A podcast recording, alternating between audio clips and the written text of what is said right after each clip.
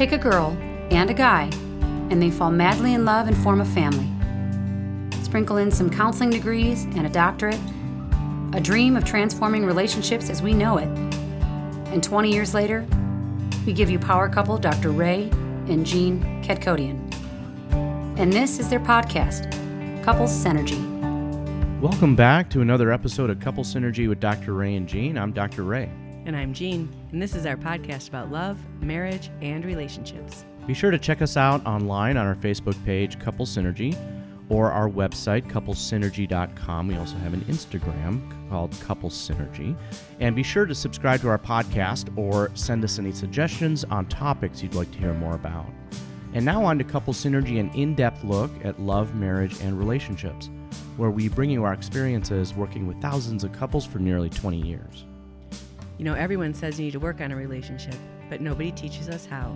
So we've created this podcast to teach people what they can do to create the relationship they've always dreamed of with the partner they fell in love with. In this episode, we're going to be talking about blue flags. Now, in past podcasts, Episode 8, we talked about yellow flags. Right. And episode 23, we talked about red flags. Right. So yellow flags are caution. Red flags are toxic relationships. Mm-hmm. What are blue flags? A dying relationship. So before we get into that, I wanted to read off an awesome review we got on our podcast. Thank you for those reviews. They're really fun to get. It's really great feedback for us, and it kind of really helps us figure out, you know, the next content we're going to create. This review is from Jefferson_79, and he entitles this is a must for couples. As a married man, I am always striving to strengthen the relationship between me and my wife. I fight daily to make our bond stronger. The things discussed in this podcast will help you to have the relationship of your dreams. Thank you. That's awesome. Right. Thank you so much for that, Jefferson79. Thank you.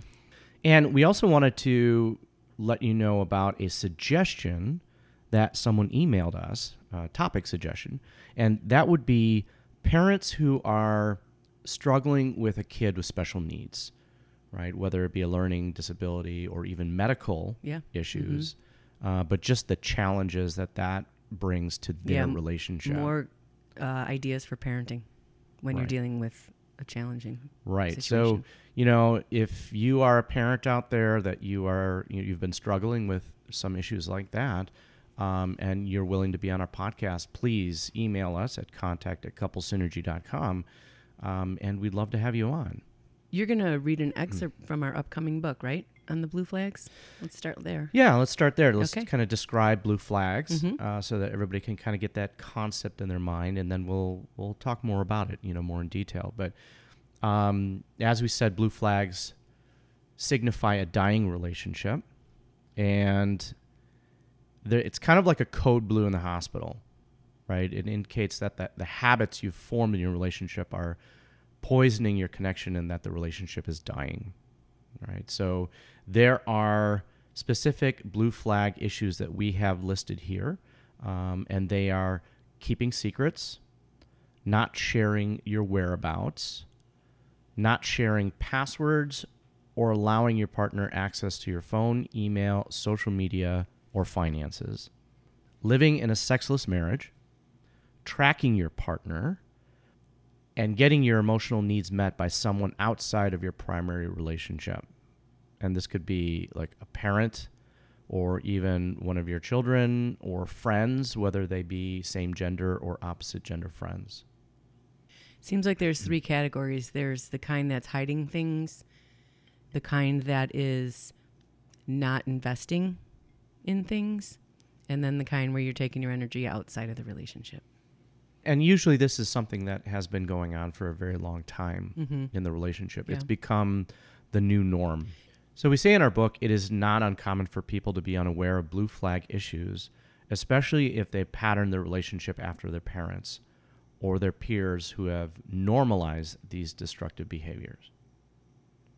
Right. And so sometimes I think people are very accepting of blue flag issues because they think it's insecure if they don't just accept it, or even that they're encroaching on their partner's privacy. You know, but I think that is the point of being in a relationship, is you are there to be a witness for your partner. And if there's things that they don't want you to know, it's probably things they shouldn't be doing.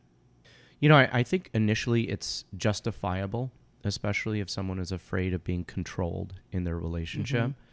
you know, that they should be able to have their own privacy, that they should be able to, you know, look at their email, not have to seek permission, quote unquote, you know, from their partner.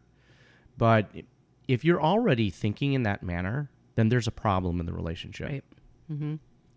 Yeah, I mean, it's gradual, right? In a relationship where you start out and you start sharing, and then you share more and you share more. So we're not talking about a new relationship. We're talking about a well-established married couple. Right, or just a couple that's been together for, you know, a long time. Right. So let's tackle, you know, the first one. Let's just kind of go in order and kind of talk a little bit more in detail. The first one is keeping secrets. Mm-hmm. I think that's pretty self-explanatory. Yeah.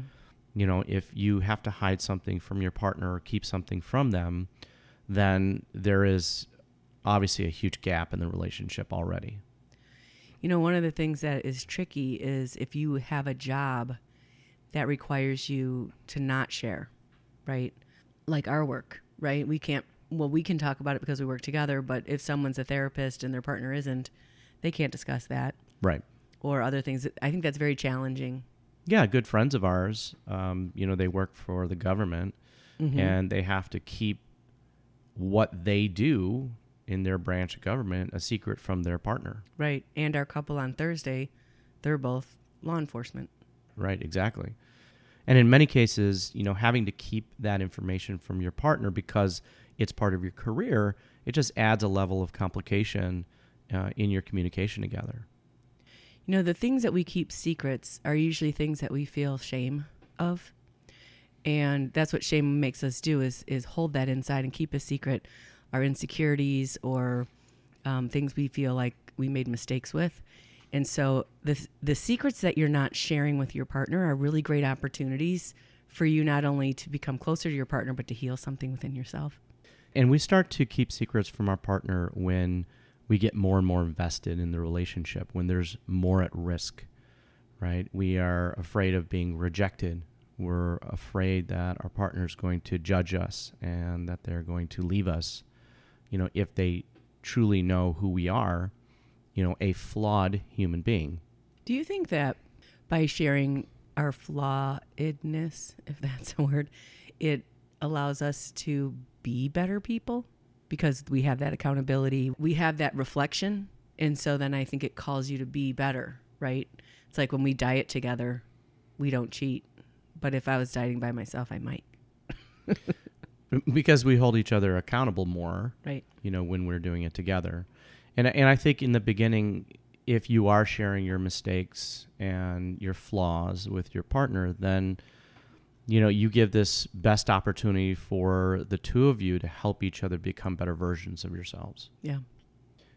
The second one is not sharing your whereabouts. And so obviously if you start keeping secrets, right, then it will translate to not sharing your whereabouts. You know, a funny thing that just came to mind here is we had talked about in another podcast about how you start your relationship off with a lie because you have to buy a engagement ring and you have to keep it away from your partner, and then you have to go talk to their, you know, their parents, like traditionally, right? Yeah, and you have to be on the sly all about it, right? So I don't think we're not talking about those kinds of secrets here, right? Right. But not sharing your whereabouts, you know, that's a big flag. That actually is very unsettling for the other person. And this is true if you live in the same house with another human being, right? It doesn't even matter if it's, you know, just directly your partner. That's like amplified of that. But even if you have adult kids that live with you and you don't know where they are, it's just unsettling. Yeah, you know, you wouldn't do that with a roommate. Right. Like if you had a roommate, you would let them know that you're going somewhere just from a safety perspective. Right. Right. But we get couples that never know where their partner is. Yeah. I mean, that's really scary. And sad. It, you know, if this is your person, you think you'd want to share that. You think you would want them to know who you are and what you're doing and who you're with. Not sharing passwords or allowing your partner access to your phone, email, social media, or finances is a really big one. It's huge. Yeah. You know, I think if you've been burned in a relationship before, if it was more along the lines of the red flags and toxicness, then these things are going to be difficult. Yeah, because right? You're going to want to protect yourself, mm-hmm. and you're not going to want to open up right away. Right. There was a couple we were working with, and he was very, very secretive about everything, where he was, money, everything. And then they went through a divorce. He was cheating on her, and she got into a new relationship, and about a month in, he was taking a shower, and she went and looked on his phone. She just looked through his phone. And then she came in for a session, and I said, you know, you need to go and tell him what you're feeling and what you did and how, you know, this is making you feel. And it was really awesome because she did that, and she went back, and she's like, look, I checked your phone. I had someone lying to me in a previous relationship. And he goes, you know what? Let's look at it together. I have nothing to hide from you, and I want you to feel secure in this relationship. And he became an open book, which really helped her heal something. And that is absolutely ideal, mm-hmm. right? When couples are able to help each other heal from past wounds, from past relationships. But when you start creating this veil of secrecy, then it creates more divisiveness. It creates more suspicion. It creates more doubt in right. the relationship. Mm-hmm. I don't think we've met a couple who is open about their social media and their emails. I'm going to say that backwards. I don't think we've met a couple that's been secretive about that stuff, that we're doing good things behind the other person's back. Like, it was not just, I want my privacy. It was because they were doing something. Right. I mean, if you can't show your partner what you are viewing on your phone or in your email or social media, and you can't show them your finances, then there's something that you're trying to hide. Yeah. And, you know, with finances, we're not saying how you should manage your finances, but you and your partner should have a clear understanding of where each other is and what your plans are, because you're each other's person. You know, I think this area of finances needs a little bit more clarification because, you know, it is understandable if someone is coming into a relationship, they already have an established career, they already have been managing their own finances by themselves, and then their partner likewise has an established career and they've been managing their finances by themselves. A lot of couples these days, they keep separate finances. Especially if they have children from past relationships. Right, mm-hmm. right. And so, you know, a lot of times we run into couples where one person doesn't know what the other person is doing in their finances, but they just kind of join together, they pay bills together, you know, and in that way they kind of just share that information when is needed. Mm-hmm. I think this is very different than someone who is hiding it, has an offshore bank account. Right. Right. And is stashing away money or is spending money in places that they don't want their spouse to know about. Yeah. Yep.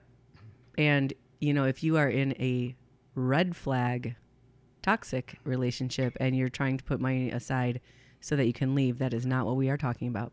We are talking about if you are in a committed relationship with someone that you love and you want to be closer to, that you should, you know, open yourself up and share a little bit more so that you guys have a more forging in that area, because finances are a foundation of life. And in another podcast, we talked about a common vision, right? And a common vision is very important for couples. This includes a financial common vision. Right. Like if both of you want to retire somewhere on a beach, right? Or on a mountaintop. Or take a vacation. You have to have a common vision, including your finances. Right. So the next one is a really big one. And that is living in a sexless marriage. Right? That's a really big one. And we see it way too often. Yeah. The couples coming through our door. Newsweek magazine actually estimated that 15 to 20% of couples are in a sexless marriage or sexless relationship. I believe it. And, you know, there are some definitions out there, say that's less than 10 times a year. We kind of look at it as 4 times or less a year. Yeah. And that is something that just, it's just heartbreaking when you see a couple come in and they are not connecting in that place at all. You know, this is a blue flag because the secrecy of the other topics we've talked about on this podcast lead to a lack of vulnerability that's necessary in order to have physical intimacy as well, right? And even if you're a person that maybe has some type of physical problem where you're not capable of having sex, you should still be able to be affectionate. And what we see when they break down sexually is they also stop touching each other at all. Mm-hmm. And so what we're talking about is not just intercourse, but all forms of affection. When you think about it, when you start creating that divide and space between you and your partner, you start hiding parts of who you are. You don't want to share at the most intimate of levels. Right. Right? The closest that we could ever be to another human being is having sex with them. And, you know, that's physically, emotionally, spiritually, you know, mentally as well. And so that is definitely going to take a back seat because you're putting your energy in other places. Yeah, I would say about 25% of the couples that we work with don't sleep in the same bed, which is a horrible habit to start. Mm-hmm. You know, I know some people they all say it's snoring, but, you know, you can get used to someone snoring and learn to sleep through that. Or it's little kids. Mm-hmm. You know, little kids can't sleep through the night. They come in and, you know, they want to sleep with one of the parents. Right. And so parents start, you know, splitting their time. You know, one sleeping in the bed of one child and one sleeping in the bed of another child. And we'll talk more about that when we get to the last topic on this, right? Right. Which is, yeah. But, you know, if you are in a sexless relationship, I'm going to go out on a limb here and say there's probably a big wound because naturally we are designed to want that intimacy and that connection, that closeness with another human being. And typically that only breaks down when someone's hurt another human being in that way. Whether it is your current partner that has caused the wound or whether you are bringing a wound from your past relationships into your current relationship, I would agree. It is definitely a wound, you know, that the relationship has an opportunity now to heal. Mm-hmm. You know, even our sexless couples or couples that don't sleep in the same bed, when we teach them, you know, the 4 most important times a day, you know, the 4-minute cuddle first thing in the morning, hello and goodbye ritual, and then the last 4 minutes of the day, they have a hard time even having that level of intimacy or affection. That's all non-sexual affection. And it always brings something up that really needs to be healed. And you can heal it. That's why we develop Couples Synergy, to teach people how to do that. Yeah, you really want to think along the lines that this is a dying relationship. It's withering on the vine. Yeah. Because it's not being fed. It's not being nurtured. And now you have these other behaviors here that is adding to the distance between the two people in the relationship. You know, our natural thing to do when we are in a fight with our partner is to create distance. Like, right? Physical distance. Physical distance. I mean, you can tell when you walk into a room and you see a couple that are in a fight, mm-hmm. right? You feel that tension, you feel that distance that they're creating because you're doing that to protect yourself because you were just hurt. Yeah, I know that's a really big challenge when you and I get in a fight. What? We never fight. What are you talking about?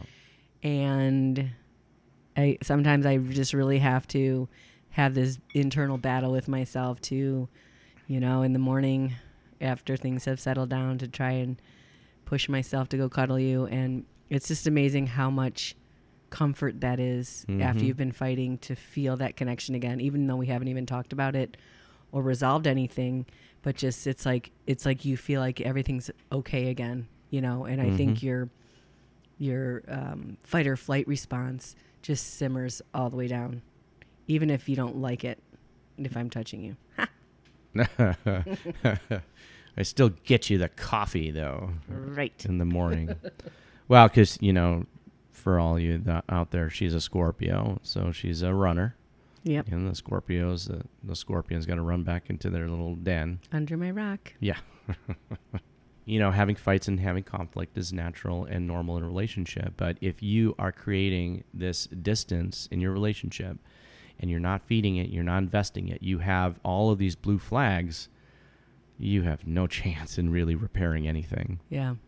So, you know, if you can, push yourself to get back in the bedroom together and at least trying to have a little bit of affection. It's good for your health and it's really good for your relationship.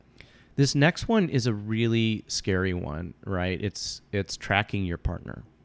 Yeah. And we're seeing a lot more of that now because of technology, right? We've had several couples where one person is, you know, putting tracking devices on, you know, their car, on their partner's car, or finding them through their phone, and they're a block away from where they said they were going because they stopped at the gas station and they're not at Target yet, and they're calling them like, where are you? Why aren't you where you said you were going to be? And we're seeing, like, not only tracking your partner, but tracking your kids as well. Yeah. Right? So they have these family apps now where you can see where your kids are at all times.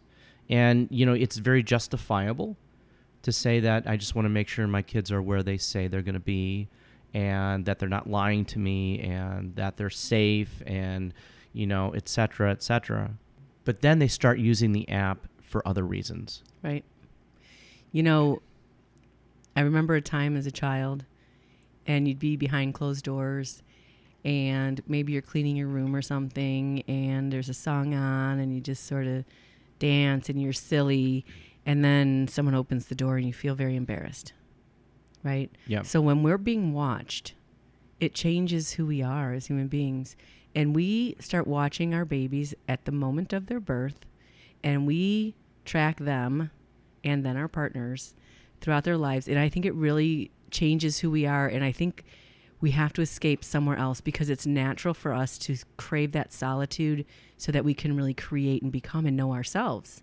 But if someone is always observing us, it's always going to be their vision of us that we are trying to break free from. It was actually a part of a study that I actually was a lead for in college about being observed and how that changes our behavior, right? When we know someone is watching us or someone is looking at us, then our behavior, our choices are not as genuine or authentic. Yeah. You know, that's interesting because I think it brings some level of something to the person observing, and it takes something away from the person being observed. And I would highly recommend that instead of tracking the people you're in relationships with, whether it's your partner or your child, that you try having a real relationship with them. You know, most of us that are in our 40s or older grew up without all this technology, and our parents had no idea where we were. And I remember hearing this story where there was a bus accident. So these kids were on a school bus, and they all had phones. And the parents were all aware that their kids were in this bus accident, but it didn't make them be able to keep their kids safe. No. It just made them aware. Sure. And so it's not a form of safety at all. Not to mention it doesn't do anything for trust or building trust in a relationship. Right. If you know where your partner is at all the time because you're watching them or you're having to track them, it gives no opportunity in the relationship for them to be able to prove that they are being honest and being truthful, you know, because they want to be, not because they have to be. And if you're the person doing the tracking, it's not ever going to make you feel any more secure in this relationship. We only feel secure when we trust ourselves, and then we respond appropriately to what our partner's doing. And if they really are doing something that's inappropriate, you have a different choice to make. Right. But well, if you're wearing it down, that's... What is it you say? You can't prove innocence? Right. That's why we are innocent until proven guilty. You can only prove guilt. The last one is getting your emotional needs met by someone outside of your primary relationship. And we include in there parents, children, or friends, whether it be a same gender or opposite gender friend, this is where you are taking your energy that should be going to your primary relationship, your partner, and you are expending that energy elsewhere. If there are other people that know more about your relationship than your partner does, that is a blue flag. Yeah, it's a really big problem, right?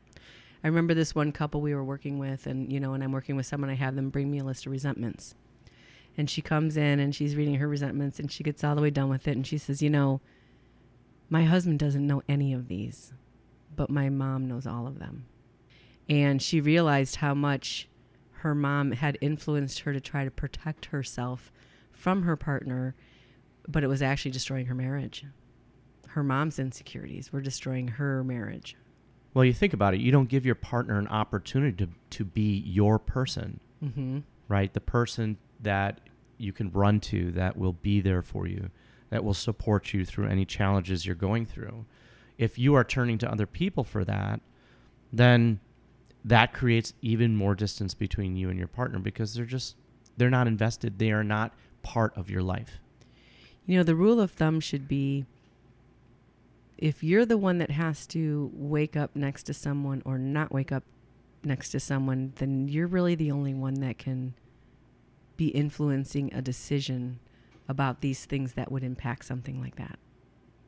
Someone else can have opinions about your relationship, but they don't have to live with the consequence of their opinion. You do. You probably would be surprised when we say a child.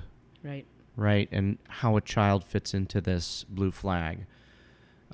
Too often we run into cases where parents are, the word is espousing their child. Yeah. Their child becomes almost like their partner, right? They start to treat them almost like an equal or like another adult. And it's so damaging to your kids, because they like it when they're 15, 16, 17 years old and you're making them your confidant, but you're destroying their ability to ever trust someone of the opposite gender, or even if it's same gender, because they know that you are going outside of that relationship and giving them information that actually is hurtful to them. It also puts them in a position of having to be more of the adult in the situation, to take responsibility for the struggles that you are having or the pain that you're feeling. It almost makes them grow up faster than they really should. Right. And it turns them against their other parent, which is very damaging. It elevates them to the same level, and the other parent can't properly parent them then. When children are younger, people tend to go to their children for physical affection instead of their partner. Hugging them, holding them at night when they're falling asleep. Sleeping with them. Right. And this, typically happens if a partner has to work odd hours, mm-hmm. or late hours, things like that, where they're not able to be around. And you naturally want to give affection to your child. But when you start giving more affection to your child than you are giving your primary relationship, things become out of balance. I like to think about it like, if you are giving affection to your child because you need it, then it's not appropriate. If you're giving it to them because they need it, then it's appropriate. And, when we're talking about sleeping with your children, we're talking about kids over the age of 3. Mm-hmm. Under the age of 3, those are, kind of bonding moments. Yep. Yep. But really, anything over 12 months old, you are going to start a pattern that you are then going to have to break. And it will be very painful for your child to break that pattern of sleeping with you, because you're giving them that idea that the world is scary if they're on their own. And so they're not learning really important things like delaying gratification and self-soothing and problem-solving independently and tolerating negative emotions and all those things that are really good emotional regulation things, because they believe the world's a scary place, because you are teaching them they can't be alone. The last case of turning to friends in order to get your emotional needs met can be a very slippery slope. And this would lead to red flags, right, where there could be some potential boundary crossings. Right. And, you know, everyone out there may have a friend that they turn to, that they talk to about the things that they're going through in life, especially the challenging times. But what we're talking about here is when things become so out of balance that, again, that friend becomes your person, where you are communicating to them more intimate and personal things than you do your partner. Kind of reminds me of, you know, when people play video games and then they get a cheat code, you know, where you can put the code in and then it moves you through the difficult stuff, but you didn't learn the necessary skills that you need actually to be at the next level. And your partner is going to challenge you to dive deep and actually heal whatever the thing is that you're talking about with other people. But other people are not. Other people can support you. They're only hearing your version of it. There is a source of comfort in that, but it's a cheat code. It's not doing it authentically, and it's not helping you grow and become as a person, as opposed to dealing with it with your actual partner. Especially if you're turning to a friend that doesn't have it down. Right. Like, they're struggling through relationships. They haven't figured things out for themselves. And then now you guys are like the blind leading the blind. Especially if they've already divorced. They are going to be very invested in reaffirming their decision of ending their relationship. And it's not going to be because they're objective about yours. So of all of these blue flags, they're tough. They're tough to... Yeah. Resuscitate your relationship and get back on the right track. But one thing we'd like to challenge people to do, if you really do want to work on your relationship, is increase that level of affection. That is something we all need as human beings, and it's something that is immediately beneficial for both of you, even if you haven't resolved all your issues. You could also face this challenge that we're kind of presenting to you by sitting down with your partner and being transparent, you know, showing them your phone, your social media account, you know, and it doesn't have to be weird or anything. You could just say, hey, take a look at this. This is what I'm, you know, this is what this person said, or this is what is going on. And so you kind of make it a mutual thing, you know, where it doesn't seem like it's going to be divisive. Yeah, I think that if you're in a room with another person and suddenly their attention is drawn away from you, it's really normal to go, what is it? You know, like, what if you're talking to someone and a big red-tailed hawk flies by and you're focused on that, and you'd be like, hey, look, there's a red-tailed hawk. It's natural for us to share that. But when we are on our phones for some reason, we feel like that's an extension of us and we should protect it or hide it and not share. And I think that learning to share that actually is... It's really freeing, isn't it? Don't you think? Absolutely. Again, if you're needing to hide what you are seeing or what who you're interacting with from your partner, then it's probably something you shouldn't be doing. And so for all of you listening, we really want to thank you again for joining us today and for listening to Couples Synergy. And we hope that by listening to this episode, it was not only beneficial for your life, but also your relationship. Please subscribe to our podcast, and please leave us a review on iTunes. We read every single one. We read all of the emails that people send us to. This is really an exciting project for us in doing our podcast. If you have any questions, comments, or topic suggestions, again, please email us at contact@couplesynergy.com. For more information about Couples Synergy and our programs, such as Relationship 101, the Couples Weekend Intensive, and our premier program called Couple to Couple, look us up online at couplesynergy.com. And if you try one of our challenges, we'd love to hear about it. And if you know someone who could benefit from this episode, please download it and share it. And thank you for listening. Until next time, synergize your life, synergize your love. You have been listening to Couples Synergy with Dr. Ray and Jean Ketkodian. Couples Synergy was recorded, edited, and produced by Dr. Ray and Jean Ketkodian. Voiceover and music entitled Breathe and Let Go was recorded and composed by Gina Gonzalez.